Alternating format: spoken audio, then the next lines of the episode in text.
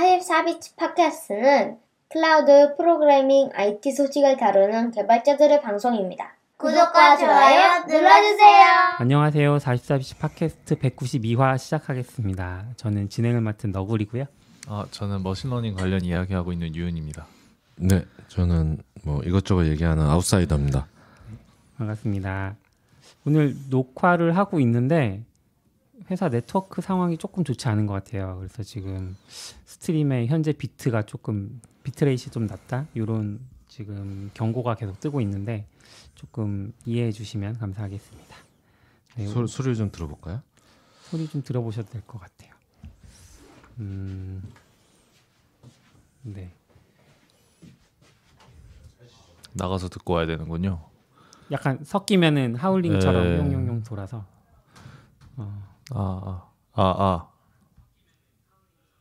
소리는 잘 나오는 것 같네요. 그런 것 같네요. 네, 좋은 것 같은데요. 잘 들리는 것 같은데 영상이 좀 끊어지려나 그러면? 잘 나가는 것 같아요. 다행입니다.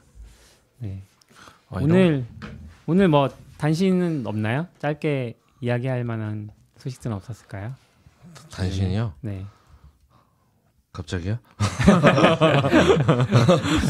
위워크 파산? 위워크가 파산했죠. 한국 위워크는 또 뭐 괜찮다 뭐 이런 얘기도 있긴 했는데 그게 잘 모르겠어요. 그럼 위워크 그죠? 근데 저렇게 파산 신청하면 이런 건 낙연님 있어야 되는데 파산 신청하면 어떻게 되는 거예요? 이제 회생시켜줄지 말지를 법원이 판단한 건가? 그렇지 않아요. 저렇게 큰 기업이 파산 신청하면 어떻게 되는 건지 잘 모르겠어요. 구제금융? 파산하면 위워크가 상장사였던 거기 맞죠? 네. 그리고 빚이 영업이 안 돼서 파산 신청을 하고 부채가 13조에서 54조 정도 예상하더라고요. 와. 54조면 거의 우리나라 예산 아니에요? 그렇지 않을까요? 와. 그래서 이게 파산 신청이 되면 근데 또 건물은 엄청 많을 거잖아요. 소유한 아닌가? 걔네 다 임대인가? 아 임대기도 해야겠다. 아니에요. 근데 임대로 서브 임대로만 생각하지 않았을 것 같고 주요 부동산은 아마 매입도 하지 않았을까. 저는 약간 그거를 부동산 업이라고 그냥 봤거든요. 네. 자산은 적지 않아요. 부동산은.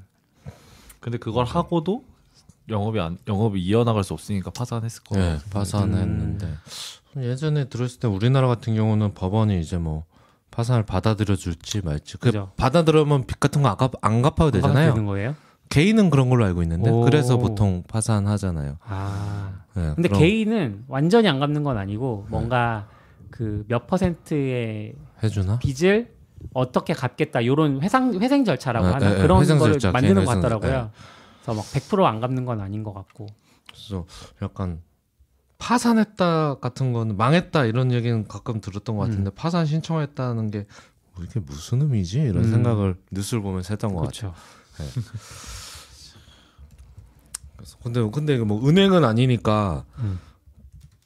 그러니까 나라 돈을 넣어서 살려줄 것 같진 않고, 네네. 뭐 이렇게 뭐 어떻게 하는데 또 위워크 코리아나 그 한국만 있는 건 아니잖아요. 위워크가 그죠? 전 세계적으로 그러니까 딴 나라에 있는 위워크는 어떻게 되는지도 잘 모르겠어요. 그런 거에 대해서는 잘 설명이 자세히 없더라고요. 샌프란 가셨을 때는 뭐 위워크 건물이나 이런 거는 못 보셨어요? 위워크는 있었죠. 있었어요? 있었던 것 같아요. 제가 검색해서 지나가면서 보진 않았는데 검색했을 때는 제가 코워킹 스페이스를 찾느라고 운영을 계속 하는 건가요? 근데 제가 가보진 않았어요. 왜냐하면 그건 카드가 없으면 들어가지 못하거든요. 제가 4년 전에 갔을 때는 제가 그때 다니던 회사가 위워크라서 그때 너무 좋았거든요. 네. 왜냐면 그 카드가 글로벌이 다 되거든요. 와. 그래서 그냥 거기 샌프란에만 그때 위워크가 3-4개 있어서 매일 다른 데 가서 찍고 가고 또 그 안에는 안전하고 누가 뭐 훔쳐가거나 막 이러진 않으니까 또 노트북 놔두고 좀 왔다 갔다 하기도 편하고 노숙자도 안 들어오고 그래서 그때는 편했는데 이번에는 아예 못 가니까 뭐 찾아볼 생각 사실 파산이니까 저도 한번 찾아볼 걸 그랬네요. 하나 이렇게 한번 가봐도 되는데 찾아볼 생각도 안 한 것 같아요. 그랬군요. 그런 단신이 있었고 전 아직 못 봤는데 그 eBPF랑 루비 온 레일즈 다큐멘터리가 공개가 됐어요. 네, eBPF는 그 쿠베콘에서 쿠베콘이 지난주에 있었거든요. 쿠베콘에서 하면서 거기에 맞춰서 공개한 것 같고 루비 온 레일즈는 뭐 따로 이벤트는 없었는데 얘네도 그 허니팟 최근에 얘네 이런 프로덕션이 몇 개 생긴 것 같아요. 뭐 리액트 찍는 예, 리액트도 만들고 전에 그쵸, 그쵸. 예, 그래서 허니팟도 여러 번 만들었거든요. 근데 이번에는 루비 온 레일즈 얘기해서 아직 못 봤어요. 아직 안 봤다. 네, 아직 못 봤어요. 지금 관심사가 아니셔서. 아, 그렇기도 하고 그 한 40분 되거든요. 네. 그러니까 앉아서 쭉 봐야 되니까. 그쵸. 다큐멘터리. 네. 네. 어떻게 만들어졌고 왜 만들었고. 네, 그래서 3실 시그너즈의 DHH랑 제이슨 프라이드 나와서 막 인터뷰하고 뭐 그런 거 같거든요. 전에 만든 건 뭐 리액트. 리액터 어떻게 만들었나 이제 페이스북 사람들 나와서 쿠베는 두 편인가 그렇죠? 네? 쿠베가 두 편인가 네. 그랬던 것 같아요. 쿠베도 있고 네, 재밌어요. 그러네요. 전에 회사에서 오후에 노는 날 할 때 다큐멘터리 데이 해가지고 5명이서 오후 내내 한 4개 몰아서 봤던 것 같아요. 이게 약간 봐야지 하면서 잘 안 보게 되거든요. 그죠. 또 그렇죠. 네. 또 완전 유흥은 또 아니니까 또 그래서 그때 몰아서 그때 다 봤던 것 같아요. 근데 그 레트로텍 하시잖아요. 네. 그거 보면은 옛날 자료 막 찾아보고 그러시는 것 같던데 네. 이런 다큐멘터리가 남으면 진짜 몇 년 뒤에는 좋은 자료가 될 것 같긴 해요. 아, 그렇죠, 그렇죠. 네. 저도 좋은 것 같아요. 저도 이제 참고해야죠. 보고 좀 있으면 저 레트로텍에서 리액트도 다뤄야 되는데 리액트 다큐 다시 한번 봐야죠. 뭐라고 그랬나? 그래. 아, 좋다. 좋네요. 네. 다시 뭐 여기까지 할까요? 네. 하나 더 있나요? 저는 없습니다. 네. 사실 오늘 모인 이유는 녹음이 없을 뻔하다가 아싸님이 GitHub 유니버스 다녀오셨잖아요. 아, 네. 그 얘기 지금 안 하면 또 약간 시의성이 너무 없을 것 같아서 그렇죠. 네. 한번 이야기 들어보려고 또 모셨습니다.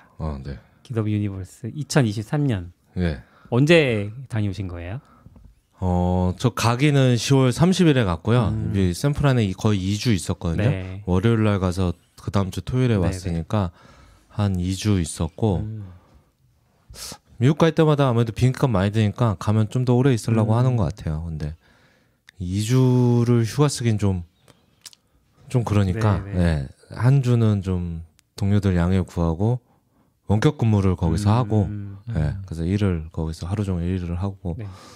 어차피 낮에 뭐 할 것도 별로 없어서 그냥 샌프란 분위기 느끼면서 그냥 하고 이제 한 주는 컨퍼런스를 예, 즐겼습니다. 원격 근무 하시는 동안 힘들진 않으셨어요? 시차가 너무 힘들 것 같을 때.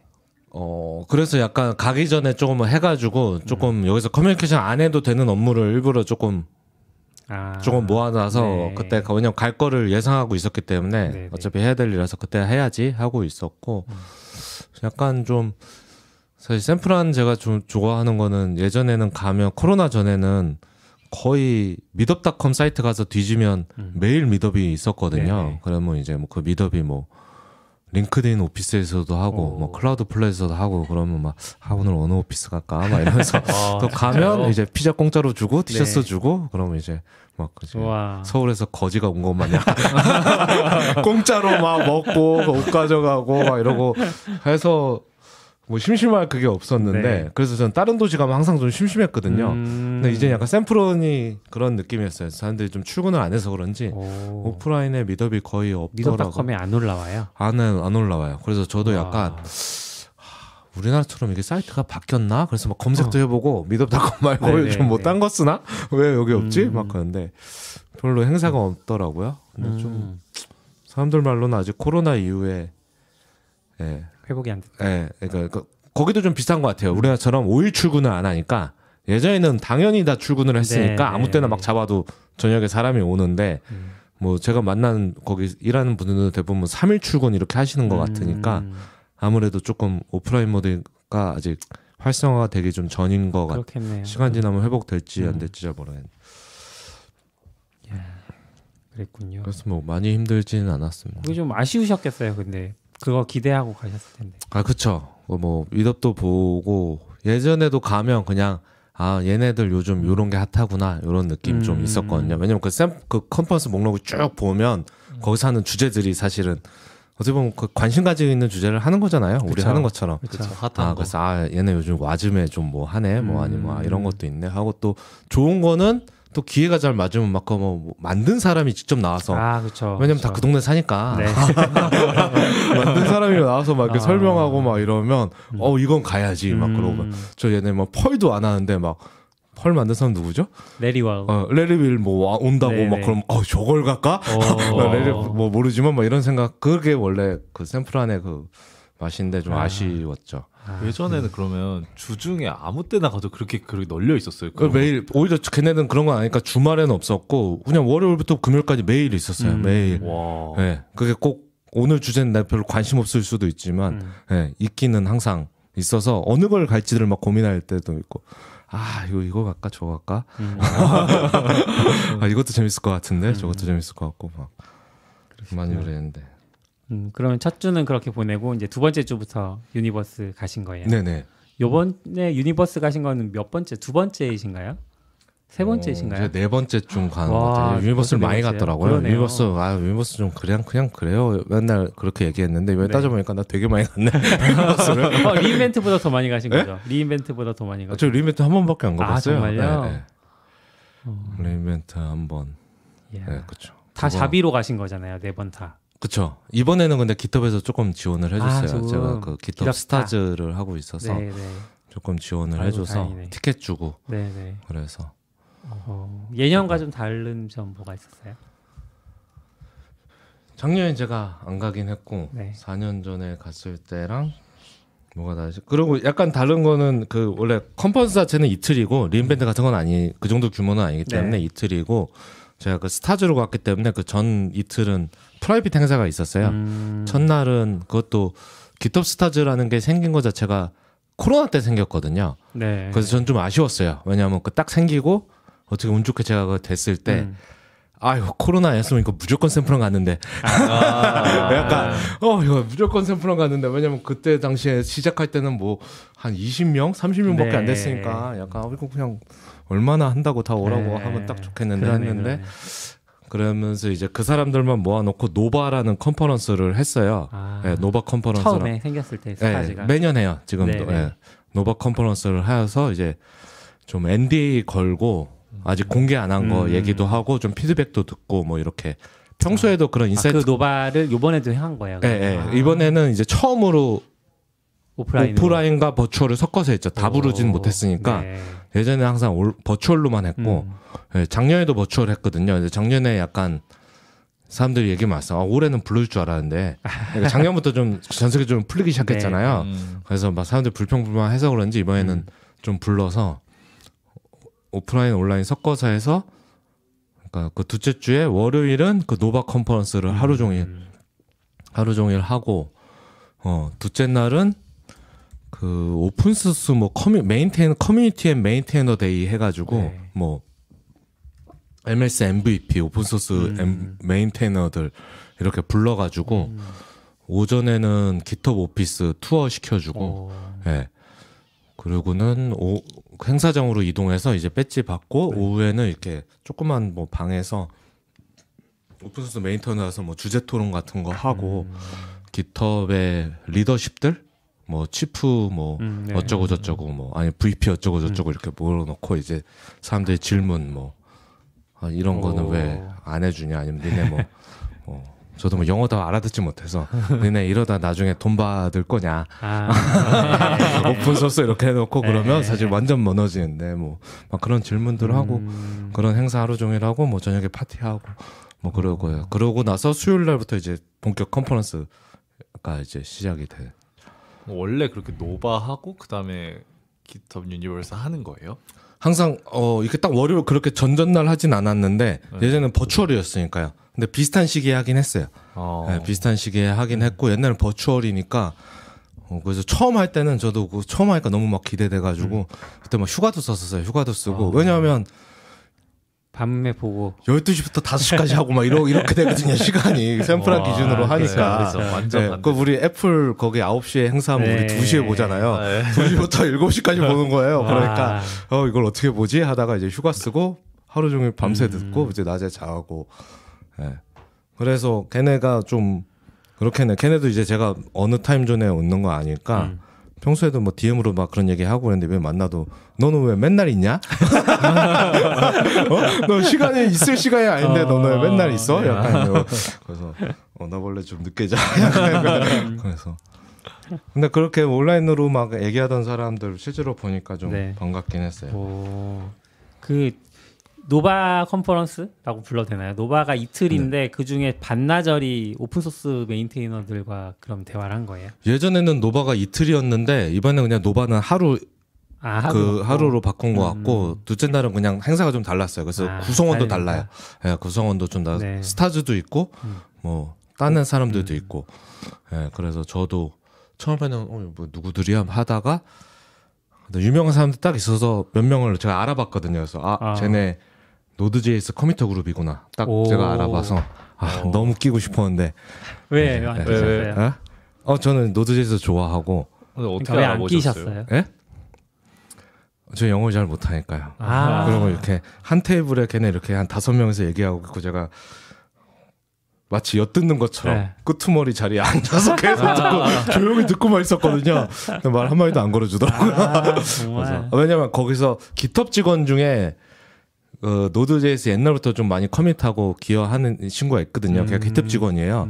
근데 걔가 거기 앉아 있었어요. 지나다 좀 걔를 봤거든요. 그래서 저는 걔가 다른 사람한테 뭘 설명하고 있는 줄 알았는데 이렇게 얘기하다가 이렇게 얼굴은 잘 모르니까 명찰이 딱 보였는데 명찰 이름이 나 저 이름 어디서 봤는데 해가지고 딱 검색해 보니까 이 사람이구나 뭐 이런 거랑 나머지 둘은 슬랙에서 일렉트론 JS 메인테이닝 하는 애들이었고 뭐 걔네도 뭐 다 친하겠죠. 네. 한 3명은 노드 JS 하는 애고 2명은 있고 1명은 명찰이 안 보여가지고 저 사람도 뭐가 이렇게 다 이렇게 같이 있는 거 보면 뭐 그룹인데 누군지 찾을 수가 없었어요. 명찰이 자꾸 돌아가가지고 그랬습니다. 이게 노바 이야기인 거죠? 노바하고 그 다음 오픈소스 네. 커뮤니티 데이 이건 비공개 비공개 하나 그래서 이렇게 가면 그 입구에서 뭐죠? 이렇게 동그란 깃허브에 이제 시큐리티 배지 그러니까 배지는 아니고 스티커 같은 거 이렇게 붙여주더라고. 처음에 이렇게 인증하면 네. 그러면 노바에서 들으신 얘기를 할 수는 없는데 네. 기대할 만한 그러니까 지금 뭔가 NDA가 걸려 있지만 그 일반 사용자들이나 개발자들이 기대할 만한 그런 이야기들도 많이 해줬나요? 그렇게 대단한 건 없었어요. 그리고 약간은 좀 깃헙에서 대부분 그러니까 이틀 뒤에 했으니까 그때 대부분 공개되긴 했고 대부분. 예, 예. 그 전에 노바 할 때는 깃헙 스타즈들도 발표를 좀 했거든요. 네. 신청을 미리 받아서. 근데 이번에는 그런 거는 없었고 예, 근데 그 이번에 NDA 왜 그렇게 강조하는지 모르겠는데 저건 NDA 하고 예전에 그거 말고도 평소에도 좀 해요 그런 거를 인사이트 콜이라고 가끔 이렇게 캘린더가 새벽 네. 2시에 캘린더가 딱 꽂히거든요.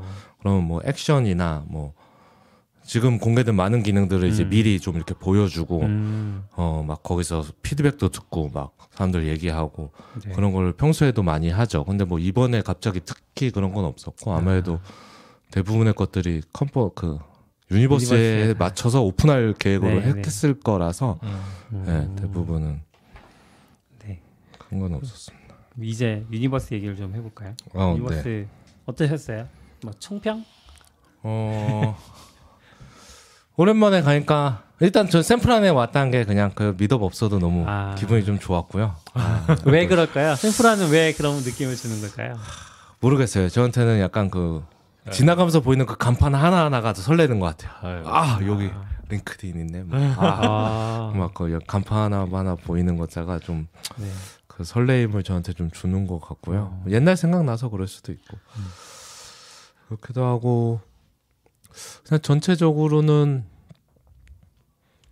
재미는 있었는데 또 오랜만에 내가 영어만 잘했다면 이번에 진짜 재밌었을 텐데 그러니까 옛날처럼 약간 그냥 티켓 끊고 혼자 와서 조용히 있다 간 것도 아니고 이번에는 사실 나한테 말 걸어줄 하고 막 친한 척 할 만한 애들도 있고 왜냐면 이틀 동안 걔네랑 한 30명 왔다 갔다 하고 있었으니까 그랬으니까 뭐 걔네들도 뭐 처음 봤으니까 막 친한 척도 해주고 그러는데 영어가 안 되니까 좀 쭈그레져가지고 영어 프로젝트 윤이랑 같이 하시는 그래요?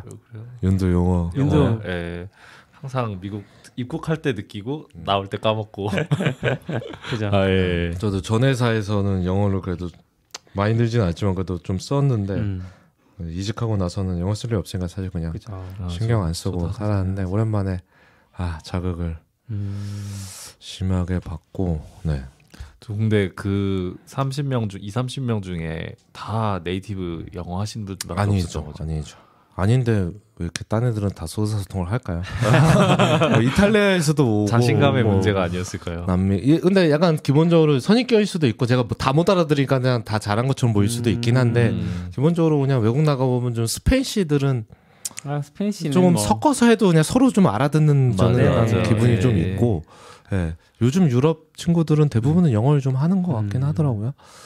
맞아요. 그래서 인도나 동남아 쪽 분은 안 계셨어요? 많진 않았던 것 같아요. 있긴 있었는데 네. 아시아 쪽도 많지 않았고요. 아시아 차이니즈 온 사람 중에 이제 인종을 다 모르는 게 한데 차이니즈 한 분 있었는데 그분은 작년에 미국으로 이민 왔더라고요. 그래서 지금 미국 샌프란 사는 사람. 그 정도 얘기는 그래도 서로 하신. 아시아에서 그런지 제가 그냥 혼자 뻘쭘 있으니까 걔가 와서 이렇게 말을 걸었어요. 그래서 성격 엄청 저한테 끝나고도 링크드인에 지금 DM 와가지고 뭐 토요일날 여기 왔는데 토요일날 파티 있는데 너 오라고 막 그러 막 그러는데 왜 온다며 나 한국 왔어. 근데 되게 엄청 되게 친하더라고요. 나 뭐 술 먹을 때도 거기 깃허브 스타즈 말고 깃허브에 캠퍼스 익스퍼트라고 학생들 지원하는 프로그램이 있어요. 예, 우리나라도. 예, 우리나라도 지금은 구글 익스퍼트 뭐 이런. 네, 지금 5명 정도 있다고 그러던데 그래요? 거기에 한 분이 오셨어요. 네. 한 분이 오셨는데 이제 술자리에서 그 아까 그 차이니즈도 딱 만나니까 야 저기 한국에 있어 한국에. 내가 소개해줄 게 한국에 있어. 약간 그래서 나도 아직 인사. 저는 약간. 딱 봤는데 한국 사람이든 아니다 모르잖아요. 그쵸, 그러니까 지나가면서 이제 예리하게 눈을 싹 쳐다봐서 이름을 보려고 이름을 보면 알 수 있으니까. 근데 안 보이는 거예요. 동체 시력이 떨어져가지고 안 보이는 거예요. 그러니까 뚫어지게 쳐다보기엔 좀 그렇고. 네. 그래서 아닌가 맞나 이러고 있었는데 가서 영어 한두 마디 섞으면 바로 느낌 오긴 하죠. 그렇죠, 그렇죠. 그래서 뭐 그 사람들하고 그 사람하고도 좀 인사하고 뭐 그랬습니다. 근데 전체적으로는 재밌었어요. 그냥 네, 오랜만에 가기도 했고. 몇 년 만에 가신 거죠? 4년 만에요. 네, 샌프란 자체를 4년 만에 갔죠. 그 4년 전에도 GitHub 유니버스를 갔어요. 네, 그때는 운 좋게 사실 그때 쿠베콘을 가려고 그랬는데 네. 마침 쿠베콘 전주에 GitHub 유니버스가 있어서 딱 됐다. 그래서 GitHub 유니버스 찍고 샌디에고 넘어가서 쿠베콘 하고 그때 왔었죠. 네. 가깝기도 하고. 그렇죠. 네. 그래서 그때 샌디에고 처음 가봤는데 샌디에고 되게 좋았거든요. 네. 이 도시 좋다. 그래서 사실 이번에도 계속 검색했거든요. 다음 주에 뭐 없나? 전주나 다음 주에 뭐 없나? 검색했는데 다 그 주에 그 주에 지난주에 쿠베콘도 있었거든요. 시카고인가에서 쿠베콘도 있고 오픈 AI 데브데이도 있고 다 그 주에 전주나 다음 주에 있으면 내가 여기다 조정하려고 내가 앞에 한 줄을 갈까 뒤에 한 줄을 갈까 엄청 고민했거든요. 네. 네, 그래서 했는데 다 없어가지고 그냥 좀 빨리 갔다 오자 그러고 갔다 왔죠. 좀 이 GitHub 유니버스 전체적으로 이번 올해 인상적인 주제는 뭐예요? 뭐 개인적으로 인상적인 것도 있지만 뭐 그래도 네. 코파일럿이죠. 걔네도 계속 코파일럿. 밀고, 예, 코파일럿을 엄청 밀었고, 발표에서도 좀 얘기 나왔는데, 이제, 지금은 대표가 토마스 돔케라는 네. 사람이거든요. 누구죠? 그 사람 유명한 개발자였는데, 저번 CEO 이제, 프리드먼 네, 이제 나가고, 이제, 네. 토마스 돔케가 하는데, 이제, 15년 전? 한 15년 됐죠? 15년 전에 이제 기수로 깃허브를 만들었으면 이제는 AI로 깃허브를 다시 만든다. 라는 얘는 리파운드드라고 썼는데 옛날에는 이제 재설립? 그쵸. 파운디드 온 깃이었는데 네, 옛날에는 원래 깃허브는 이제 리파운디드 온 AI 한다. 딱 그렇게 한다. 약간 멋있었어요. 약간. 네, 그리고 사실 내놓은 제품들도 거기 꿀리지 않고 조금 저는 약간 제 느낌에는 확실히 GitHub이 그런 걸 잘하는 것 같아요. 약간 이렇게 날것에 LLM을 던지는 게 아니라 제품하고 포장이 잘된 LLM을 받은 느낌? 똑같은 LLM이긴 한데 훨씬 사용성이나 이런 거를 신경을 많이 써서 딱 내놓은 느낌이 받아서 확실히 잘한다 하고 정말 좀 GitHub은 AI로 확실히 효과를 많이 이미 코파일럿은 그쵸. 잘 쓰고 있죠. 네, 잘 쓰고 있고 도입도 엄청 많이 됐고 네, 그래서 그렇게 된 것 같아요. 그리고 그거 발표하니까 그 뭐죠? 디펑크드, 전 디펑크드라고 있는데 그 뭐죠? 톰 웨스레스 그 코파운더 3명 중 1명. 네, 예전 CEO. 그 사람도 이제 깃허브에 자기가 5년 전에 시간이 지나면 자연어로 코딩할 거라고 했는데 그때 사람들 다 비웃었지만 그 키노트 했을 때 그 세상이 왔다. 막 이런 글 트위터에 막 쓰고. 네. 그래서 그냥 조금 그런 거는 좀 멋있었던 것 같아요. 네. 거기 발표한 제품들이 뭐가 있어요, 그러면? 이번에 코파일럿 챗이 발표됐고요. 아, 네. 네, 코파일럿 바로 쓸 수 있죠, 지금도. VS 코드에서 지금은 네. 아마 베타 받아야 될 걸요, 아닌가? 그런가? 저는 지금 VS 코드 쓰는데 열렸어요. 코파일럿 연결해놨는데 챗이 있더라고요. 저도 깔았어요. 아 그래요? 네. 뭐 다 되나? 채팅 인터페이스 열려 있던데. 정식은 12월 출시인데. 아 그래요? 네. 유료 버전에서는 미리 준 건가? 아, 코파일럿 자체가 원래 유료 아니에요? 코파일럿 자체가 유료죠. 네. 코파일럿 사용자한테 일단 다 되는 거고 발표는 12월 정식 출시인데 네, 저도 받긴 했는데 사실 저 같은 경우는 웨이트 리스트를 하면 그냥 대부분 그냥 줘서 그 깃허브 스타즈 때문에 대부분 열어주거든요. 아, 기존 코파일럿 사용자 사용 가능이라고. 네. 그래서 다른 분들이 언제 받는지 잘 모르겠어요. 근데 이게 사실 저도 조금 테스트해봤는데 확실히 좋은 게 그냥 에디터에 붙어 있으니까 사실 뭐 딴 사람 모르는데 우리 다 물어볼 거 다 개발 얘기밖에 없긴 하잖아요. 아, 예, 예.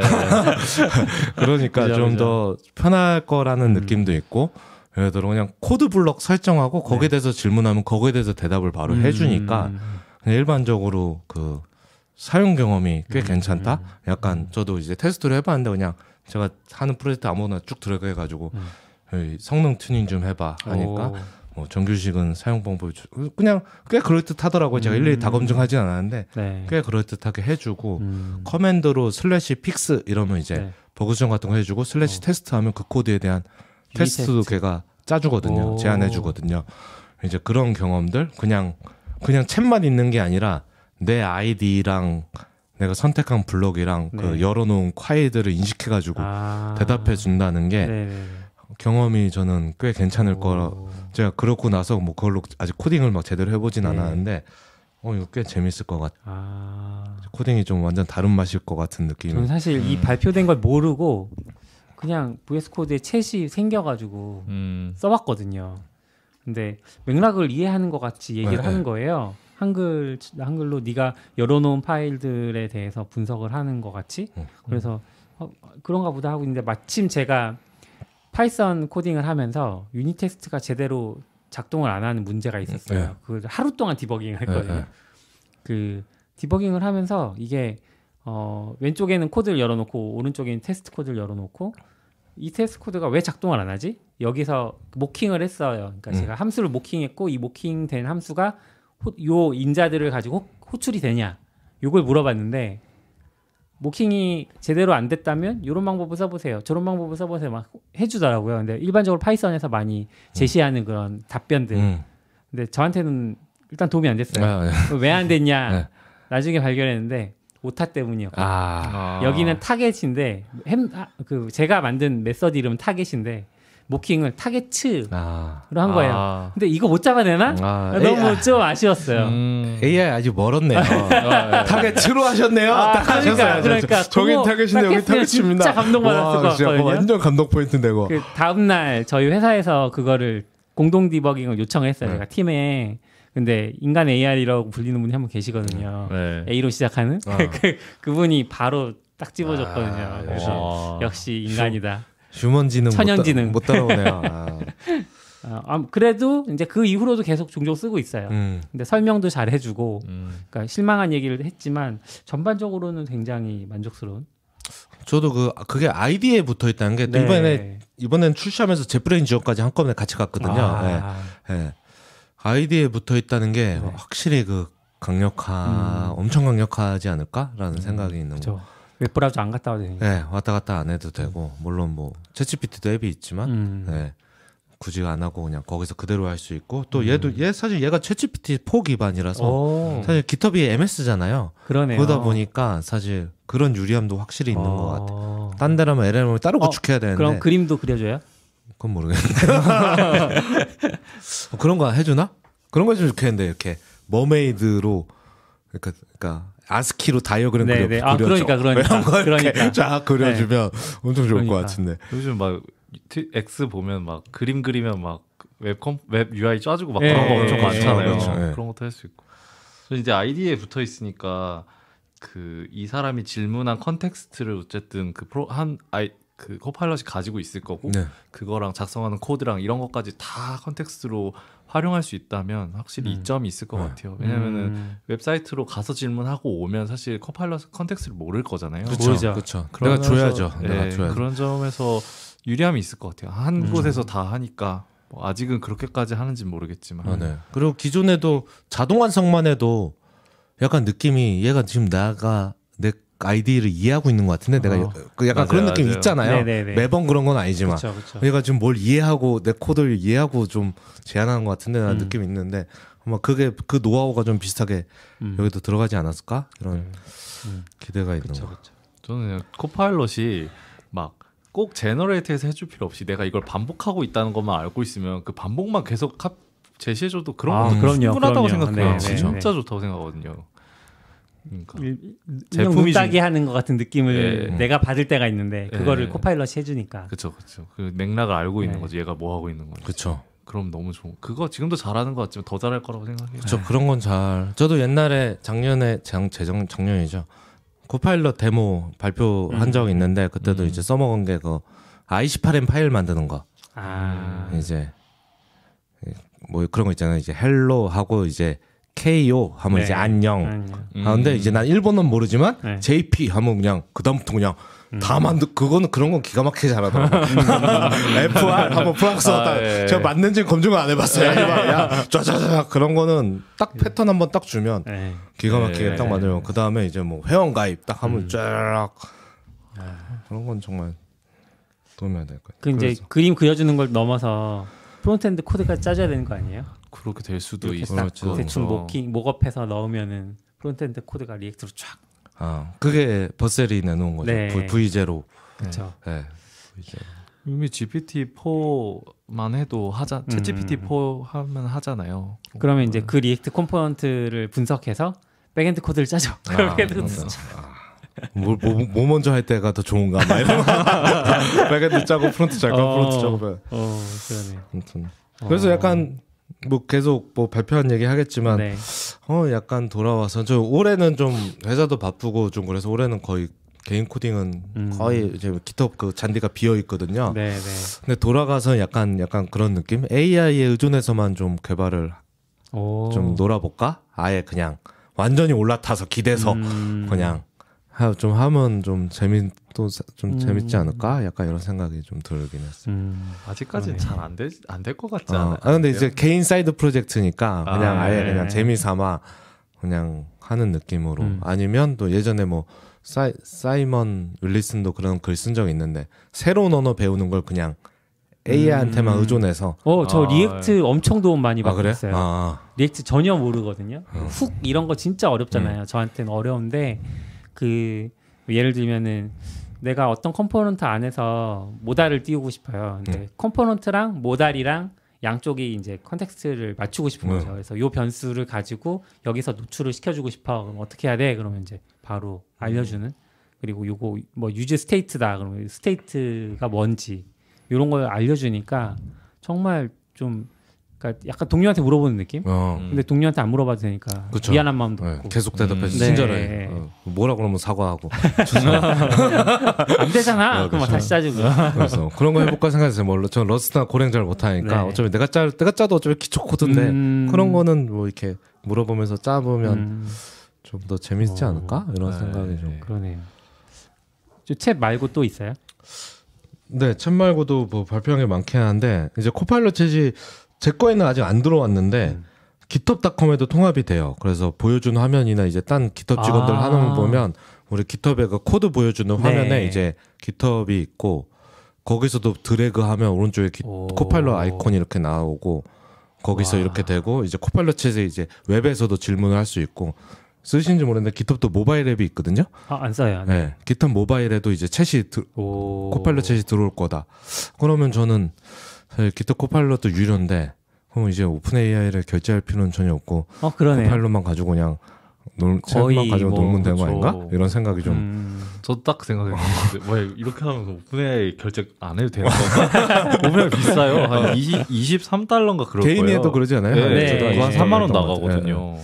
저는 결제는 안 하고 있는데 이제 결제 가끔 고민하긴 했거든요. 결제할까? 근데 코파일럿 챗 있으면 이제 안 해도 되겠네 이런 생각. 영어 선생님까지 해주면 좀 완벽한데. 아 그렇죠. 그런 게 나왔고 또 깃허브 코파일럿 엔터프라이즈가 나왔어요. 오, 코파일럿인데 엔터프라이즈? 네, 지금 코파일럿 인디비듀얼이 있고 네. 코파일럿 비즈니스가 있거든요. 네네. 그래서 인디비듀얼은 $10. 보통 저희가 쓰는 게 대부분 $10짜리죠. 네. 그리고 비즈니스가 $19.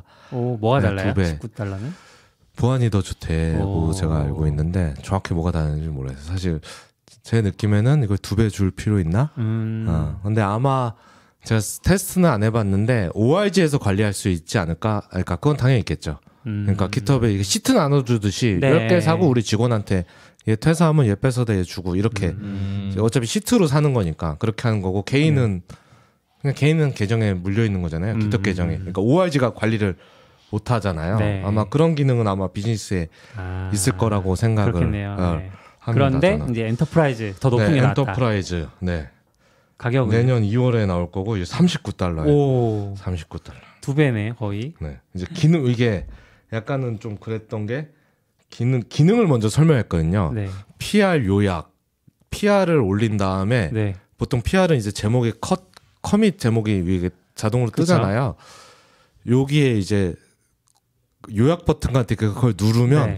내용 디프를 읽어서 요약을 적어줘요. 그 본문을. 그래서 걔네가 설명한 게 깃허브에서 올라온 PR 중에 뭐 몇 프로, 뭐 50%가 본문이 없다. 본문이 없는데 이제 그걸 자동으로 했는데 뭐 영어긴 한데 막 디스크립션 있고 뭐 무슨 파일은 뭐 바꿨고 뭐 이렇게 쭉쭉쭉 이렇게 쭉 해서 괜찮은데 저거? 약간 이렇게 하고 나중에 뭐 보안 기능이긴 한데 뭐 그러면은 조금 더 상상을 해보면 깃허브 PR 템플릿 같은 거 있잖아요. 우리가 네. 쓰잖아요. 템플릿에 맞춰서 작성해줘라고 해도 할 수 있을 것 같은데요? 그런 네. 것도 되겠죠. 네. 근데 그건 약간 의도까지는 모르겠죠. 그냥 뭐가 바뀌었다. 그렇겠죠. 그 정도까지겠죠. 네. 그렇겠죠. 네. 의도까지는 네. 뭐. 의도는 조금 더 고도화돼요. 네. 그건 내 마음속에 있는 거잖아요. 그렇죠. 동료의 의도를 읽고 이분이 이걸 구현하려고 했구나. 그 점심에 얘기했던 뭐 그런 느낌은까지 못하겠죠. 쉽지 않은데? 왜 이름을 바꿨을까? 코파일럿에 이름 바꿨어? 라고 써놓은 거죠. 왜 바꾼지는 모르고. 그래서 그거 하고 저는 보고 저거는 괜찮은데 한글로만 괜찮네요. 써주면 저는 괜찮겠다라는 생각을 하고 아니면 뭐 본인이 안 해도 가끔 큰 디프 올라올 때 좀 힘들거든요. 예. 네. 그리고 이게 약간 개요를 모르면 보기가 어렵잖아요. 이게 왜냐면 디프는 파일명 순서로 이렇게 띡띡띡 나오니까 로직을 따라가면서 이렇게 읽지 않으니까 헷갈릴 때 있는데 그런 걸 적어주면 좋겠다 이렇게 생각을 했는데. 갑자기 이게 그 다음에 이제 이게 깃허브 코파일럿 엔터프라이즈 기능이다. 그래서 $39에서 $39 해서 결제 안 해줄 것 같은데. 그래서 개인은 PR 요약 없는 거예요? 없어요. 그건 안 돼요. 이건 엔터프라이즈 기능이에요. 킬링 아이템이긴 하네요. 그렇죠, 그렇죠. 네, 땡기는 아이템이긴 하네요. 이거 아쉽다. 막 해서. 네. 그게 좀 아쉬웠고 또 엔터프라이즈는 뭐 얼마나 될지는 써봐야 알겠지만 이제 우리 뭐 회사처럼 회사는 대부분 프라이빗 저장소가 있으니까 그걸 학습시켜서 이제 회사의 컨텍스트 내에서 코파일럿이 동작하는 거죠. 어떻게 보면 이건 파인 튜닝이라고 할까요? 저는 사실 비즈니스나 나올 때 기대한 게 사실 이거였거든요. 네. 이게 진짜 중요할 것 같긴 해요. 네. 대부분 뭐 회사에 모든 라이브러리가 공통 라이브러리가 있는 경우도 있고 뭐 정책도 있고 뭐 하니까 그거를 잘 학습하면 사실 도움이 많이 되겠죠. 근데 그건 이제 엔터프라이즈로 된다. 네. 근데 이거는 좀 맥락이 이해가 되는 것 같아요. 보통 진짜 그 GCP나 이런 데서 보면은 LLM 파인 튜닝 하는데 비용이 또 들거든요. 그리고 파인 튜닝 한 걸로 서빙 하는데 비용이 좀 더 비싸긴 해요. 그렇게 따지면은 이 엔터프라이즈의 코드를 파인 튜닝 한 거고 그걸 또 따로 서빙 하는 거면 엔터프라이즈시 비용이 올라갈 수 있겠다는 이해가 되긴 해요. 네. 그래서 그런 거 다 생각하면 아주 비싸진 않은데 예. 예, 또 이제 어느 정도 효과를 줄지 아직 다 모르는 상태고 네. 또 39불이 사실 싸진 않거든요. 그러니까 사람당 39불, 월에 $30, $39가 한국 돈으로는 아시잖아요. 이번에 환율 장난 아니셨죠. 비싸긴 해서 이거 어렵다. 어렵네요. 저는 사실은 이 코파일럿은 GitHub 내가 사용하는 지금 GitHub 계정하고 상관이 없잖아요. 근데 저는 이제 개인 계정에서 GitHub 코파일럿을 쓰니까 이런 건 비밀인가? 그냥 업무에서도 코파일럿은 개인 거에 물려 있거든요. 그러네요. 네, 왜냐면 두 개 살 필요는 저는 없다고 생각해서 왜냐면 딴 사람들은 안 그럴 수 있지만 저는 GitHub 계정을 나눠놓고 쓰거든요. 회사의 GitHub과 네. 이거 계정을 두 개를 파서 따로 쓰거든요. 하나로 쓰는 사람은 사실 개인 걸 사면 여기 있게 되고 그렇죠. 회사에서 사면 개인도 되죠. 되고. 이렇게 되죠. 어차피 그건 똑같네요. 네. 근데 저는 나눠져 있으니까 회사에서는 회사 GitHub을 쓰지만 아이디 익스텐션은 이쪽 코파일럿에 연결돼 있거든요. 네. 네. 그래야 코파일럿을 잘 쓸 수 있으니까. 근데 약간 PR 요약 봤을 때 사야 되겠다. 왜냐면 저거 GitHub.com에서 해야 되잖아요. 그래서 사야 되겠는데 했는데 갑자기 $39 보고 안 되겠는데. 그죠. 회사가 내는 돈이 갑자기 4배가 되는 거라서. 그렇죠. 야, 그렇구나. 그래도 되게 끌리는 기능이긴 하고 그런 기능이 얼마나 더 이제 발전할 수 있을까? 뭐 예를 들면은 뭐 제안, 뭐 서제스천 이런 버튼이 생겼다고 가정하고 우리 회사 코드를 분석해서 비효율적인 부분을 찾아봐. 뭐 아니면은 공통 API로 뽑아낼 만한 것들을 찾아서 이거를 그 API 규격을 자동으로 뿌려준다거나 뭐 이런 식으로 할 수 있을 것 같은데.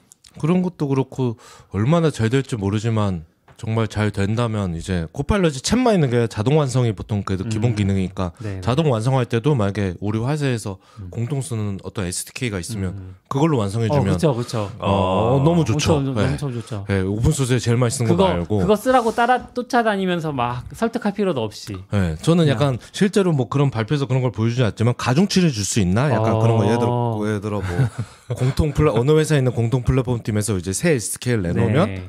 우리 회사한테 이제 자동 완성을 네. 웬만하면 얘로 해줘. 그쵸, 같은 거 그런 거 되나요? 그게 안 되면 안 돼요? 아, 그러니까 맞아요. 뭐, 그건 이제 다시 잘 모르겠네요. 이런 안 될 것 같은데. 근데 그건 상황이 되게 웃길 것 같아요. 이거 디플리케이트 되는데 코파일럿이 돌아다니면서 그거 옛날 거 계속 추천해주면 그래 계속 늘어날 거잖아요. 그러니까. 양으로는 디플리케이트 된 게 훨씬 많을 거니까. 그렇죠. 근데 그게 되면 너무 좋잖아요. 이제는 좋죠. 이제 이거는 디플리케이트 됐으니까 이걸 써줘라고 이제 각 아이디에서 사람들 개발할 때마다 막 해주면 와 이건 막 신세상이에요. 근데 그 컨텍스트로 넣어줄 수 있으면 진짜 끝내줄 것 같은데요. 그러니까. 이거는 디플리케이트 되니까 대답해서 하지 말고 챗GPT 앞에다 그냥 붙이면 되잖아요. 네. 사실은 얘도 그렇게 되면 진짜 좋겠는데요. 그렇게 되면 진짜 정말 사실 그렇게 하면 39불이 별로 아깝지는 않을 수도 있어. 저는 그 회사에서 같은 스타일로 코드를 작성하고 하는 게 되게 중요하다고 들었거든요. 그래서 템플릿도 있고 그런 코드 작성하는 문서도 돌려보고 하는 거라고 들었거든요. 그게 잘 돼야 우리 회사 직원이 어느 레포를 가든지 이해를 빨리 하고 같이 작성하고 이게 더 장기적으로 유지보수 할 수 있는 코드라고 배웠고 그게 생산성이 좋은데 만약에 코파일럿이 그런 것까지 신경 쓸 수 있는 수준이라면 $39 낼 수도 있지 않을까. 그쵸. 예. 그게 만약에 검증이 되면 저도 낼만할 것 같아요. 다른 팀 가도 똑같은 스타일로 코드를 짜고 있을 거라면 얼마나 생산성이 좋겠어. 정말 좋을 것 같아요. 팀 이동도 좀 더 자유로울 거고. 네. 그 전체적인 수준도 다 올라가고. 당장은 힘들겠지만 뭐. 그래서 코파일럿 있고 저는 얘는 그렇게 관심까지 있는지 않는데 이제 GHAS라고 GitHub 어드밴스드 세큐리티라고 보안 기능이 있거든요. 원래 지금도 있는 기능. 네, 지금도 있어요. 네. 이제 한 사람당 $49에 더 비싸. 엄청 비싸. 근데 저는 솔직히 말하면 그 말씀하시는 게 시큐리티 얼러트랑 다른 거죠. 그 봇 있잖아요. 디펜더봇. 네, 디펜더시에서 뭔가 시큐리티 그거랑 다른데 이제 그거보다 좀 고급 기능으로 이제 시크릿 스캐닝도 더 잘해. 원래 시크릿 스캐닝도 기본적으로 되잖아요. 근데 뭐 되고 뭐 ORG 차원에서 관리할 수도 있고 막 여러 가지 기능이 좀 있긴 한데 개인적으로 누가 듣지는 않겠죠? 그래서 개인적인 생각으로는 사실 아직 $49 값어치를 만들어내지 못했다 그 이런 생각이라고 저는 생각을 좀 하고 있기는 한데 이제 AI 들어오니까 여기도 이게 들어와서 PR이 올라오면 PR의 취약점을 AI가 그거 코드 서제스천도 하는 거 있잖아요. 그걸 네. 올려줘요. PR에다가. 얘는 취약점 있으니까 고쳤으면 좋겠어 하고. 그럼 뭐 예를 들면 예전에 SSL 그 라이브러리에 네. 취약점이 있었을 때 너 의존하는 라이브러리가 이건데 지금 요 코드 쓰면 그 취약점에 딱 걸리네? 그러면 이제 바로 알려주는 뭐 그런 것도 해주겠지. 아니면 뭐 그냥 아주 간단히는 뭐 인자 외부에서 받아서 SQL 인젝션 같은 거 이런 거 하면 그거 이제 그거 코드 수정을 우리 이렇게 블럭해서 코드 수정하면 이제 바로 이렇게 딱 올라오고 누르면 들어가는 네. 그 코드 서제스트 있잖아요. 그거 형태로 이렇게 야. 걔가 올려주는 원래 게 AWS가 네. 하고 싶었던 게 이건데 네. AWS 그 뭐죠? 있잖아요. 코드 위스퍼러. 아 코드 위스퍼러. 코드 위스퍼러였나요? 위스퍼러가 코파일럿 같은 거였걸요? 그렇죠. 저도 네. 그 외에 딴 거 있어요. 디플로이? 그 코드 올리면 네. 그 코드에 대해서 시니어 엔지니어가 리뷰해 주는 것처럼 코드 구루? 네, 코드 구루. 코드 구루. 약간 맞아, 그런 느낌인데 훨씬 잘할 것 같네요. 그래서 어디 그 최근에 들은 지 오래됐네요. 네, 들은 지 오래됐잖아요. 네. 기억력이 대단하시네요. 네. 그래서 그런 게 되고 또 이제 시크릿 스캐닝 같은 게 사실 네. 다 패턴이잖아요. AWS 그렇죠. 토큰 그렇죠. 패턴 네. 이런 토큰인데 이제 그 패턴을 이제 짤 수 있는데 GitHub 그 어드밴스 세큐리티에서는 그거를 이제 AI에 물어서 나 이런 거 이제 폼이 두 개 있어요. 난 이런 거를 디텍팅하고 싶어. 네. 그리고 예시는 이거야 하면 걔가 정규식을 짜서 야, 이걸로 하면 그걸 발견할 수 있을 것 같아. 관심이 좋아하겠다. 좀 편하겠죠. 그 정규식, 네. 정규식 좀 짜증나잖아요. 그렇죠. 솔직히 말하면. 그리고 그거를 디텍팅 하려고 해도 네. GitHub에 올라오는 모든 코드에 대해서 자동으로 작동하는 뭔가를 봇을 만들어야 되잖아요. 네. 근데 이거는 그냥 얘가 해주는 거니까. 근데 따로 내야 되는 거예요. 비용을. 네, 코파일럿이랑 어드밴스 세큐리티는 완전 다른 기능이에요. 야, 그러면은 둘 다 하면 거의 $100 내는 거네요. 아, 그렇죠. 장난 아니야. 돈을 뜯어 담겠다. 네. 이제는 깃헙 그냥 그 원래 깃헙 찌트 비용도 있잖아요. 네, 한 명당. 그렇죠, 그거는 뭐 그렇죠. 이제 푼돈처럼 벌어요. 그러네 진짜. 아니, DAAS를 네. PR을 올리면은 하는 겁니다. 그럼 PR을 내가 올린 사람 것만 보완을 해주는 거예요? 아, 이거는 OIG에서 사는 거니까요. OIG에서 시트로 사니까 좀 헷갈리긴 하네요. 근데 그 시트만큼 사야 될 거예요 아마. 왜냐하면 그 기본적으로 OIG에 가입 시트가 있잖아요. 네. 그 100시트인데. 우리 회사가 애드밴스 세큐리티는 50시트만 이렇게는 안 될 것 같은데요? 그러면 같이 움직일 것 같은데요? 왜냐하면 다 그걸 해주는 거니까. 우리 회사 ORG가 400명이면 400개 사야 되는 거죠. 400 곱하기 $49 해서 엄청 비싼 거예요. 엄청 비싼데. 근데 원래 보안이 좀 비싸긴 하잖아요. 보안 도구들이. 이거 심리적 저항선이 좀 있을 네. 것 같긴 한데요. 사실 해주는 거에 비해서는 비싼 느낌이 들긴 하네요. 좀 그렇죠. 네. 네. 저도 물론 잘해준다는 건 알겠지만 잘해준다는 건 알겠지만 내가 구현할 수도 있는 기능이기도 하잖아요. $49까지 내줄 1인가 약간 그쵸? 이런 저는 조금 $49 받으려면 더 하셔야 된다 이런 생각을 좀 가지고 있고 네네. 그리고 그래서 봤을 때고 데모도 봤을 때는 아직은 그런 그 아까 취약점 제한해 준 건 JS랑 타입스크립트만 되는 것 같아요. 뭐 아직 모든 언어까지 다 할 수 있을 정도 수준은 네. 아닌 것 같고 그래서 저 개인적인 생각으로 어드밴스 세큐리티를 볼 때는 아직 만드시는 중이다 라고 생각을 하고 있습니다. 네. 도입을 하려면 물론 혹시 들으신 분들 도입을 고민하시면 뭐 POC를 해보셔도 되지만 네. 제 개인적인 느낌에는 아직은 좀 시기상조다. 네. 그리고 뭐 이런 거 발표하고 나서 갑자기 그 토마스 동케가 지금 그러니까 키노트에서 얘기한 거거든요. 네. 자기 뭐 스티브 잡스를 좋아했던 얘기를 하더니 갑자기 네. 이제 그 유명한 원모띵이 딱 등장했어요. 깃허브에서 원모띵을 본다고? 이게 뭔 일이야? 약간 이런 느낌으로 약간 그냥 말해도 될 것 같은데 뭐 이런 거 그냥 이제 좀 식상하기도 한데 그렇죠. 근데 또 한참 많이 모든 데서 하다가 요즘 또 한참 안 했다가 오랜만에 이제 원모띵을 보고 이제 한 게 이제 코파일럿 워크스페이스라고 네. 하고 이거는 아주 자세히 보여주진 않았어요. 그 원모띵이 대부분 그렇듯이 이렇게 막 영상 화려하게 지나가면서 했는데 이거는 24년 출시 예정으로만 네. 되어 있고 얘기로 보면 이게 영상이 있거든요. 이 사이트 가시면 깃헙 블로그 가시면 그 영상이랑 좀 있어요. 그러니까 워크스페이스는 모든 처음부터 끝까지 좀 다 이어주겠다라는 약간 컨셉을 가지고 있는 것 같고 시작을 이슈로 해서 사람이 이슈를 올리잖아요. 그럼 이슈에서 이제 워크스페이스 버튼을 눌러서 워크스페이스 열고 거기서 챗처럼 이렇게 얘기하면서 걔가 이 이슈를 해결하려면 뭐뭐뭐뭘 해야 되나는 리스트를 이렇게 쫙 작성을 걔가 먼저 하고 업무 목록을 그러면 이제 제가 그걸 보고 고칠 수도 있고 사람이 아, 이 부분은 이거 아니고 이렇게 고치면 이제 그걸 가지고 지가 코드를 짜요. 코드를 짜서 이야. PR처럼 이렇게 올려주면 거기서 이제 실행해 볼 수 있어요. CI 돌려보고 이렇게 하고 거기서 수정하고 우와. 그리고 완료되면 크리에이트 플리케 하면 플리케 올라가는 와. 이제 그 흐름을 한 번에 가겠다라는 게 이 약간 워크스페이스의 컨셉이더라고요.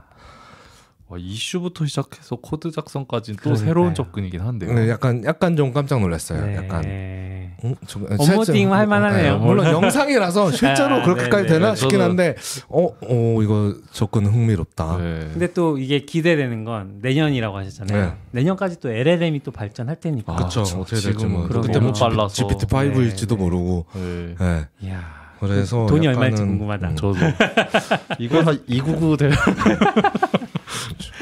그래서 이런 거를 쭉 보여주면서 이제 깃허브는 이제 AI로 리파운디드 됐다라고 하니까 그게 느낌이 좀 확 다른 거죠. 그러네요. 이건 약간 그냥 허풍하는 게 아니다. 네. 다 보여주고 나서 약간 자신감 있게 말하는 느낌? 약간.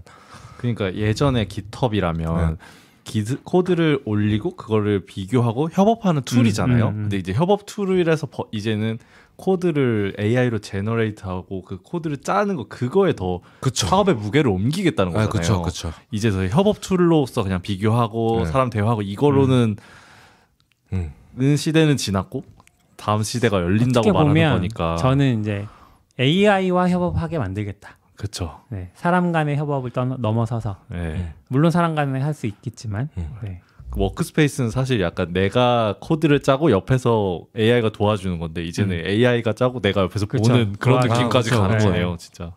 근데 사람마다 느끼는 그게 다를진 모르지만 저는 깃허브를 좋아해서 그럴 수도 있지만 그 제품 컨셉이 날 도와준다는 느낌을 좀 잘 만들어주는 것 같아요. 약간 네. 딴의 LMM처럼 나 이제 큰일 났다 이런 느낌이 아니라 그냥 얘가 날 도와주는 애라는 그 제품 컨셉과 그 이미지를 저는 좀 그런 이미지긴 하거든요. 코드에 국한되어 있어서 그럴까요? 그 맥락이? 잘 모르겠긴 한데 저는 그런 느낌을 받고 있어요. 그러니까 이제 코팔려 있으니까 난 이제 코딩을 못하겠구나가 네네. 아니라 오 얘랑 있으면 더 잘할 수 훨씬 잘할 수 있을 네. 것 같은데 약간 이런 기분을 들게 좀 잘 포장을 하지 않나 이런 느낌이 그런 거 어설프게 대체하려고 하지 않고 약간 그런 반복 작업 없애주고 뭐 찾아볼 때 약간 베스트 프랙티스 더 쉽게 찾게 해주고 막 이런 것들 진짜 그냥 저는 코파일럿 그냥 프로덕트가 좋다 그런 생각해요. 진짜 그러네요. 거의 AI 제품에 거의 베스트 프랙티스를 달리는 것 같아요. 깃허브의 큰 그림에는 AI가 이렇게 크게 있었을까요? 근데 5년 전에 없겠죠. 5년 전은 그건 우연이다. MS에 인수 안 됐으면 못하지 않았을까요? 그렇죠. 저도 그랬을 것 같아요. 이게 다 어떻게 보면 뭐 내부는 모르지만 우연의 우연이잖아요. 깃허브에 결국 깃허브는 MS를 선택했고 어느 인수된 사실 어떻게 보면 선택권이 깃허브한테 있었거나 마찬가지니까 MS에서 인수되길 선택했고 그땐 몰랐지만 오픈 AI가 MS는 계속 선택만 받네요. 오픈 AI가 MS를 선택하고 그러면서 결국 받는 것도 능력이네. 저는 근데 큰 그림 있었을 거라 생각하기도 해요. 왜냐하면은 원래 ML에서 MS가 너무 잘해왔고 뭔가 코드 제너레이션 이런 거 같은 거를 하면 엄청 좋을 것 같은데라고 생각했을 때 그럼 그 데이터를 구해야 되는데 그러면 최고의 플랫폼은 깃허브인 거고. 근데 이게 저는 근데 그 비욘드 이거로 이렇게 사업을 크게 벌릴 수 있다는 거는 저도 생각 이상이었던 것 같아요. 그냥 학술적으로는 너무 당연한 건데 네. 이게 우리의 그 지갑을 열 수 있게 만들었다는 건 진짜 그러네요. 대단하다고 생각해요. 정말. 키노트에 사티아 나델라도 나왔다고. 저도 그거 궁금했어요. 사티아 나델라가 나타났어요. 어느 타이밍에 나온 거예요? 그러니까. 언제 나왔지? 원몰띵 앞에 그 앞에 나왔던 것 같아요. 그러니까 어떻게 보면 근데 갑자기 나왔어요. 갑자기. 예를 들면 어느 회사라고 표현해야 되나? 그냥 그 지주사에 한 회사가 사장님이 키노트하고 있는데 갑자기 지주사 회장님이 나오셔가지고 깜짝 등장하는 거잖아요. 그리고 약간 IT 업계 거의 약간 엄청 슈퍼스타긴 하잖아요. 그러니까. 사진 보니까 막바지에 나네. 엔터프라이즈 소개하고 사티아 나델라 나오고 아마 저도 순서가 좀 기억 안 나는데 이제 깃허브 엔터프라이즈까지 하고 그 얘기했던 것 같아요. 이제 깃허브는 AI 회사다 그 얘기를 발표장에서 하시면서 그때 이제 사티아 나델라 나와서 조금 얘기하고 그러고 나가고 이제 원모팅 하고 끝났던 것 같아요. 사티아 나델라는 그럼 나와서 무슨 얘기를 했어요? 전 잘 듣진 못해서 별 얘기는 안 했어요. 뭐 네. 얼마 있지도 않았어요. 그냥 뭐 AI에 네. 대한 그런 얘기를 했겠네요. 근데 사실 어쨌거나 코파일럿이 잘 돼서 결국은 원래 계획을 했는지 모르지만 사실은 이제 MS도 다 코파일럿이 됐잖아요. 오피스에 붙은 거 이름이. 네. 오피스 360에도 네. 코파일럿 붙었고 네. 네. 네. 뭐 실제 내부에서 어떻게 기획했는지 모르지만 사실은 이게 잘 통하니까 그냥 이 브랜딩을 그냥 다 써먹기로 한 게 아닐까라는 싶기도. 야, 그 옛날 그 멍멍이가 코파일럿까지 아 그렇죠. 멍멍이라뇨? 클립도 있었는데 클립도 있었네요. 네. 아 저 그 클립이 진짜 아니라 잘 성공했으면 좋겠어요. 또 클립으로 끝날까 봐 걱정되긴 해요. 코파일럿 또 클립으로 끝나지 않았어. 사람들 이제 뭐 이렇게 뭐 익스텐션 만들어서 클립으로 바꿔. 야 그렇군요. 뭐 또 다른 건 없었어요? 그러고 나서 이제 소소한 것들 뭐 깃허브 그것도 키노트에서 발표한 거예요? 아니요. 그거는 이제 뭐 키노트에서는 다 말 안 한 것 같아요. 네. 그래 뭐 세션에서 발표한 것도 있고 내부에 이제 깃허브 부스에서 보여준 것도 있고 그래서 코파일럿 CLI도 퍼블릭 베타가 들어갔고요. 네. 이건 뭐예요? 코파일럿 CLI는? 그 깃허브에 깃허브 GH라고 깃허브 CLI 공식 CLI 네. 오피셜 CLI가 있잖아요. 네. 거기서 이제 익스텐션 설치하면 이렇게 뭐 익스플레인 하고 명령을 치면 그게 무슨 명령인지 뭐 RM 뭐 이런 거 이렇게 하거나 뭐 이렇게 예. 그 커맨드 라인 명령을 하면 그걸 해주고 반대로 자연어로 하면 명령어를 제안해주고 예. 나 이런 거 하고 뭐 예를 들어 CPU 많은 걸 보고 싶어 뭐 이런 거를 해서 거기다 자연어를 주면 걔가 이제 명령을 알려주는 거죠. 코파일럿인데 인터페이스가 CLI. 네, CLI고 이제 대답하는 그 환경이랑 목적도 CLI에서 하는 거. 너무 좋은데요. 저는 원래 이 기능을 워프 터미널이라고 네. 제가 쓰는 터미널 앱이 있거든요. 워프라고. 거기서 쓰고 있었거든요. 그래? 그러니까 FFmpeg 같은 명령은 항상 찾기가 어렵잖아요. 맞아요. 뭐 내장돼 있어요? MOV 파일을 MP4로 바꿔줘. 뭐 오디오 코덱은 동일하게 갈 거야. 이렇게 하면 명령어를 딱 알려줘요. 내장이 되어 있어요. 그래서 잘 쓰고 있었는데 설 자리가 없어졌네요. 아 그래요. 그렇네요. 거기서 와프 개발자 만나서 너굴림 생각났었는데. 아 그래요. 네. 와프 개발자 이거 설명 들었을 때 얼마나 잘했을까. 아 그래요. 그 다음 날 못 만나서 그 만나는 전날이었거든요. 캐럿도 전날. 네네. 그 오픈 소스 메인테어 데이 저녁에 술자리 같은 게 있었어요. 이제 바에서. 네. 근데 이제 이렇게 가게 앞에 나왔는데. 걔가 이제 따라 나와서 자기 프레쉬 공기가 필요하다고 이렇게 나왔는데 와프 후드를 입고 있는 거예요. 그래서 저는 사실 사실 나도 뭐 메타 입고 있고 그러니까 와프 개발자야? 그랬더니 나 와프 개발자라면서 사무실 여기 있다고. 근데 지금 생각해보면 사무실 한번 가보자고 그러니까. 할 거야. 그땐 그 생각을 못했어요. 약간. 근데 여기 있다고 하면서 자기 이제 회사가 오픈 소스라서 그냥 이런데 되게 그냥 올 수 있게 됐다고 사실 막 그러면서 막 하고. 사실 걔한테 난 사실 아이템 써 그랬는데 근데 걔 그렇게 인사하니까 걔가 티셔츠 보내준다고 네. 주소 적어갔어요? 네, 이메일 그 링크도 줬어요. 그래서 신청했어요. 와 그거 20명한테 그 리퍼럴 코드를 뿌려야 받을 수 있는 티셔츠예요. 직원이니까 직원. 엘비스였는데 고마워 이야. 엘비스 이게 역시 지연 학연이 무섭다. 그래서 그런 거 있었고 뭐 사소한 것들은 그 저장소 룰셋이라는 기능이 있거든요 깃허브에. 그런 게 있었어요? 네. 이것도 이번에 공개된 건 아니고 공개된 지는 좀 됐어요. 근데 여러 발표에서 봤을 때도 좀 꽤 미는 건데 이제 저장소에 좀 보호 정책 같은 거를 네. 좀 다양하게 저장소별로 네, 세팅을 할 수 있거든요. 네, 근데 그거랑 연계된 거 같은데 이거는 이번에 그날 아침에 공개된 건데 네. 이제 커스텀 프로퍼티라고 예를 들어 이건 ORG랑 저장소 그러니까 저장소에 메타데이터를 줄 수 있는 거예요. 그래서 네. 예를 들어 저도 처음에 봤을 때 헷갈렸는데 이제 ORG에서 세팅으로 뭐 커스텀 프로퍼티에 키를 설정할 수 있어요. 뭐 티어링 네. 아니면 뭐 소속팀 네. 뭐 한글은 안 되긴 하는데 이런 걸로 해두면 요 키에 대한 값을 각 저장소에서 세팅할 수 있는 거죠. 네, 그래서 예를 들어 티어링 1이다 뭐 티어링 누구 3이다 중요 프로젝트다 이렇게 아니면 프로덕션 EMV 프로덕션이다 네. 이런 걸 해보면 네. 룰셋에서 티어링 1은 이런 티어링 1은 꼭 마스터 푸시 안 돼.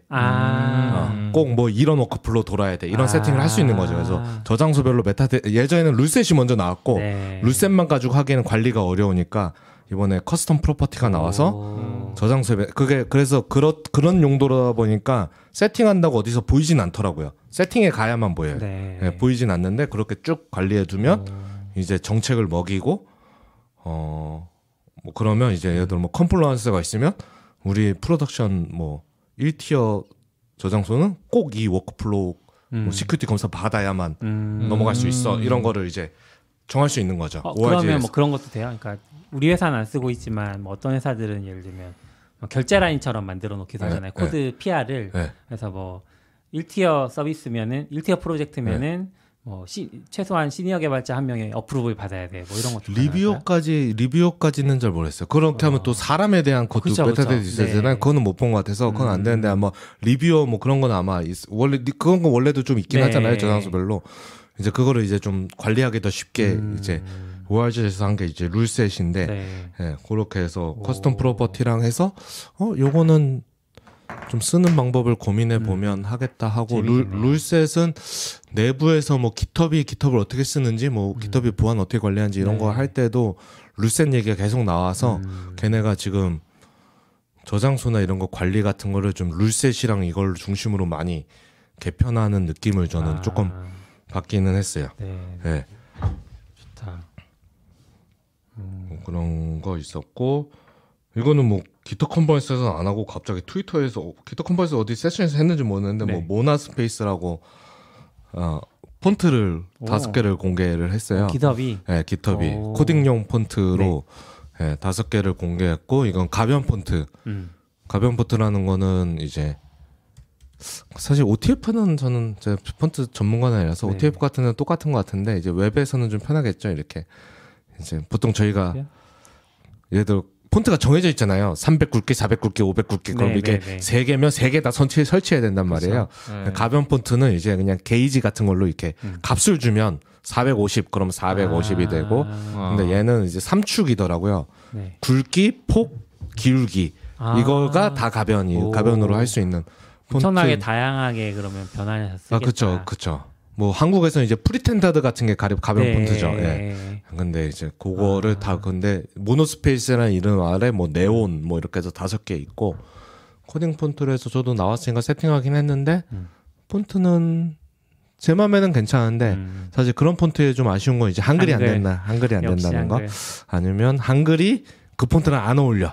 왜냐면 한글은 기본 폰트로. 네네. 물론 요즘은 샌프란시스코도 이쁘고 해서 뭐 아주 나쁘진 않는데 예전에 굴림체 이런 거 할 때는 일단 그렇죠. 일정한 해가지고 한글은 기본적으로 고정 폭이잖아요. 폭이 네. 그래서 그건 좀 좋긴 한데 어려운 것 같아요 이런 게.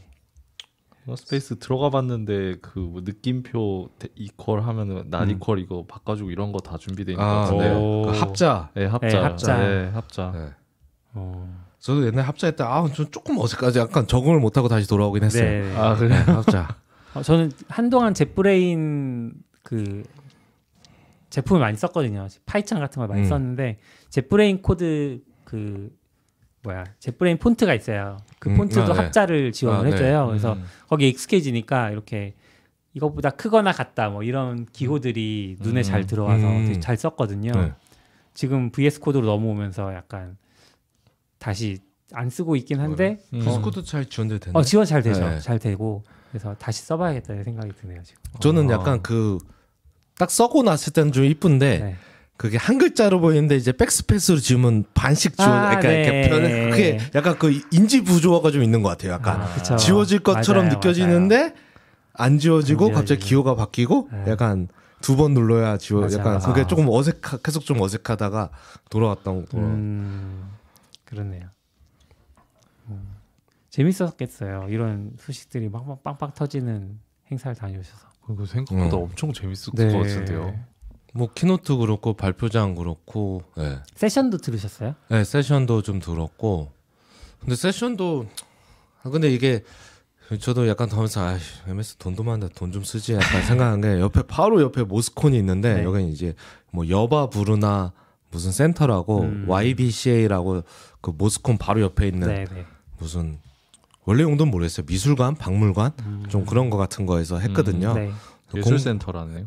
예술센터. 네. 그래서 공간이 아주 크진 않아요. 그래서 거기서 하는데 이제 거기에 아무래도 그런 강연장은 아니다 보니까 네. 이제 길 건너에 소마 미술관에 홀도 하나 빌리고 극장도 하나 빌리고 이쪽 길 건너에 하얏트 레지던트 네. 2층도 빌리고 이렇게 해서 이제 세션 고른 거에 따라서 왔다 갔다 자꾸 해야 되는 거죠. 근데 너무 귀찮은 거예요. 이것도 그냥 걸어가는 것도 귀찮은데 횡단보도도 있어. 이거 심리적 장벽이 크지. 네, 약간 네, 이런 네. 느낌. 또 건물 밖으로 나오려면 또 세큐리티는 없었어요. 세큐리티는 근데 이제 명찰이 있으니까 앞에 입구에 서 있긴 한데 이렇게 일일이 이렇게 검사하고 들어가진 않죠. 네. 그리고 보통 들어갈 때 이제 아예 바코드를 항상 찍더라고요. 아마 참석자 체크나 이런 것 때문인데 사람 다 서서 모든 세션에 다 바코드 찍고 들어가니까 그런 거는 뭐 불편하지 않았는데 그냥 왔다 갔다 하는 게 그래서 했다가 뭐야 가까 막까 멀미한 안 가고 싶고 다시 하고 또 그러다 보니까 좀 회사에 헷갈려서 이제 시간표를 보는 게 아니라 그냥 제목만 보고 제가 좋아하는 관심 있는 걸 했는데 이제 중앙 홀에 이제 데모 스테이지 같은 게 있었거든요. 네.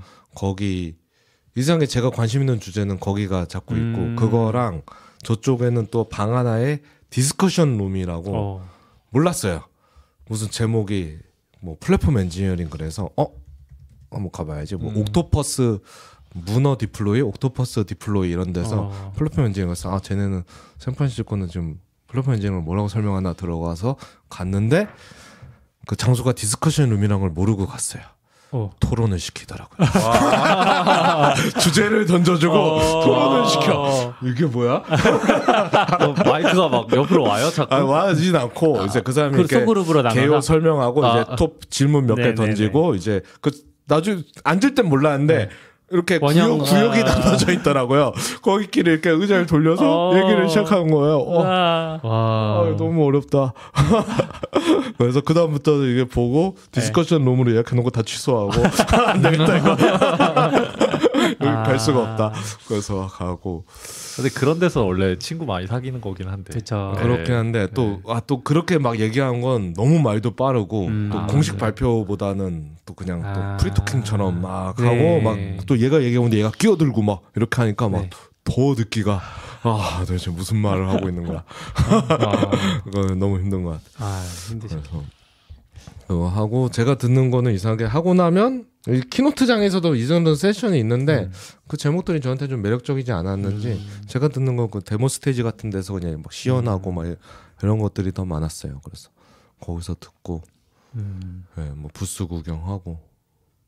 보통 주제는 뭐 나와요? 약간 어떤 오픈 소스들 하는 사람들끼리 막 그런 거 나와요? 아니면 약간 GitHub 액션 새로운 기능 같은 거 보여주고 이런 거? 그런 세션들도 다 있고요. 아무래도 뭐 리인벤트도 그렇듯이 키노트 했으니까 각 세션에서 뭐 아까 그 디파일러, 코파일럿 CLI 같은 것도 CLI 어떻게 사용하는지 뭐 GitHub 애드보케이트가 나와서 뭐 이렇게 하고 GitHub 보안팀에서 나와서 뭐 GitHub은 어떻게 GitHub을 가지고 뭐 보안을 잘 지키고 있는가 뭐 이런 거 와서 내부에서 이제 보안팀이 자기네가 어떻게 그래서 아까 얘기한 게 그 룰셋 같은 거 얘네도 이제 독푸딩 하더라고요. 개발 먹이기 내부에서 그걸 써서 자기네가 어떻게 배포할 때 룰셋을 이용해서 지키고 있고 막 이런 거 막 설명하고 GitHub 코드도 GitHub으로 관리한다 뭐 이런 건 약간 그런 느낌인 거 같았어요. 그럼 뭐 근데 우리 쓰는 GitHub 말고 나눠져 있겠죠? 그래? 좀 그러네요. 그 말이 안 되는군요.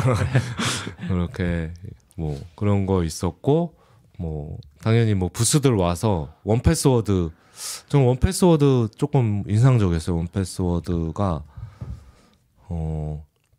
1Password의 디벨로퍼 툴이란 게 있더라고요. 네네. 네, 아셨나요? 그 뭐 쉘이랑 연동해주는 기능인가요? 그것도 있고 그게 계속 개선된 것 같아요. 있긴 얘네도 작년에도 커넥트 서버라는 게 나와서 제가 좀 봐야지 하면서 여태까지 못 보고 있었는데 그게 모르는 사이에 많이 개선된 것 같아요.